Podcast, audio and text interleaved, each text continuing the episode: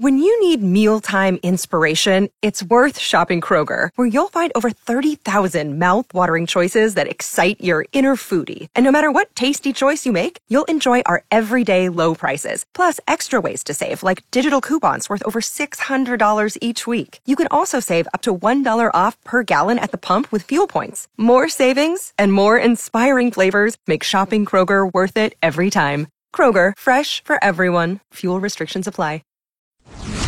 KTSA Newsflash. As we get ready for the clocks to fall back, there's a growing number of Americans who want to stop changing the clocks altogether. In the last four years, 19 states have enacted legislation or passed resolutions to provide for year round daylight saving time. But can these states just go rogue and keep their clocks the same all year round? Not quite. Congress would need to pass a federal law to make the switch to year round daylight saving time. That's because it was a federal law, the 1966 Uniform Time Act that got us into this in the first place, though daylight saving time has been around since World War I as a way to conserve coal. Since then, the Department of Transportation claims that the switch saves energy, prevents accidents, and curbs crime rates.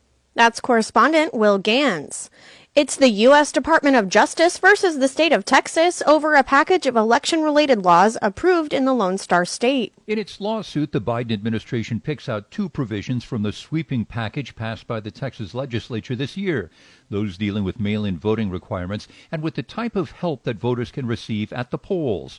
When he signed the measure, Republican Governor Greg Abbott predicted the lawsuit. The first thing the Democrats do is they run to the courthouse and try to challenge it. The Justice Department says the Texas law violates the Voting Rights Act and the Civil Rights Act. That's correspondent Jim Ryan. Democrats in the House are bashing Texas for the state's new abortion law. New York Congressman Jerry Nadler is outraged over a $10,000 bounty paid to people who successfully sue those who break the rules. Is a deliberate and disturbing effort by the Texas legislature to evade judicial scrutiny long enough for a clearly unconstitutional law to take effect. And it worked. Republicans on the House Judiciary Committee say every life is worth protection, and that's what the Texas law is about. Ohio Congressman Jim Jordan blasted Democrats for trying to intimidate the Supreme Court, which heard oral arguments this week in a legal challenge to the controversial law. Members of the military who refuse the COVID vaccine may face a dishonorable discharge, which would potentially block access to veterans' benefits. Republican Senator from Texas, John Cornyn, says that needs to change. I encourage people to do it, but I, I think it ought to be their, their choice. He's part of a group of Republican lawmakers who have been lobbying for a less punishing approach. A candidate in the Texas governor's race is speaking out after a heated exchange over face masks. Republican candidate for Governor Allen West has responded to questions about an altercation where he pulled a mask off a person that he says yelled at him at DFW Airport. You need to respect me as an individual and my decisions, and do not verbally accost me or assault me and call me out of names. First of all, you need to know that I have the right to make the, decisions about my body. He says the man called him an idiot for not wearing a mask as required by federal regulation inside airports. West says, in his words, he flicked the man's mask off and mocked the man for wearing one. West was hospitalized with COVID last month. I'm Charity McCurdy. Texas is ending its pandemic related rental and utility assistance program after today. The Texas Department of Housing and Community Affairs have already stopped taking applications for the Texas Rent Relief Program. The agency told state lawmakers this week that because of overwhelming demand, there isn't enough money left to run the federally funded program. The remaining funds won't be enough to help everyone who has already applied for assistance with rent and utilities. A newly authorized grant will expand the city's child care subsidy program for employees of the service and hospitality industries. The City Council Thursday approved the $55 million grant from Workforce Solutions Alamo. The city's Human Services Department says the program could provide a year of free childcare to qualifying workers in restaurants, hotels, and entertainment. The program's aim is to help more than 5,000 families and children in San Antonio and the surrounding area. A man accused of shooting a woman in the face during an attempted carjacking at the Alamo Quarry Market this week now faces more charges. San Antonio police say 18 year old Julio Rivera was involved in another armed robbery last month. Rivera is accused of robbing a woman and her five year old daughter at gunpoint outside an Eastside convenience store on October 19th. He was charged Thursday with two additional counts of aggravated robbery. Accusations of harboring and sexually assaulting a teenage runaway for a man on the northeast side. Bexar County Sheriff Javier Salazar said Salim Hatshorn was arrested after the 15 year old girl was found at his home that is apparently just down the street from her family. The girl had been missing since late last month. Dallas police and the Texas Rangers were tracking down known gang member Richard Calderon Jr. on a murder charge when San Antonio police found him. SAPD was searching for Calderon on an unrelated firearm charge when they found him and another wanted fugitive at a house in Atascosa Wednesday. Calderon is charged with murder, aggravated assault with a deadly weapon, unlawful carry of a firearm, and theft of a firearm. A San Antonio man is being accused of murder after a road rage incident that left one person dead and a 14 year old critically wounded.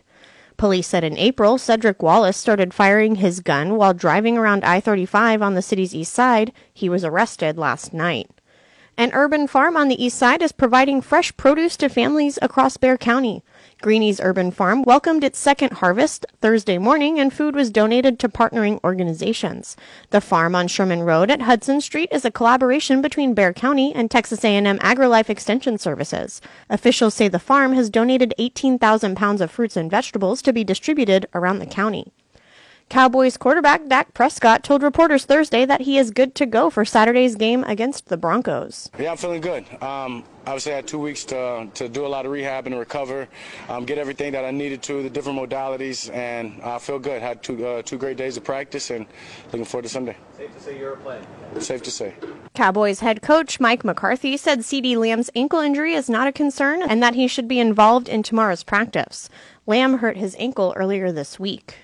One of the largest German heritage celebrations in the nation restarts today in New Braunfels after it was canceled two years in a row.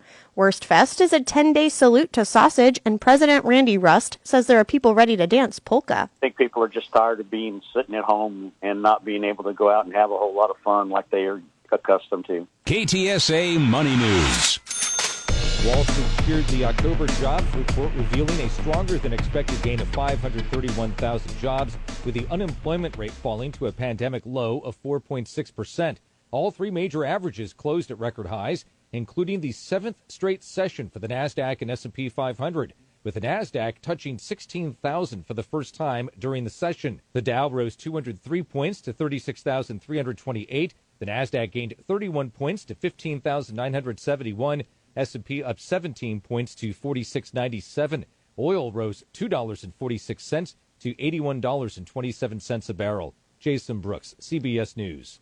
KTSA AccuWeather. Bundle up for tonight. Clear and chilly, low 43. Lots of sunshine tomorrow, high 69. A moonlit sky tomorrow night, low 47. Mostly sunny for Sunday, high 73. Monday, kicking off your week, mostly sunny and comfortable, high 76.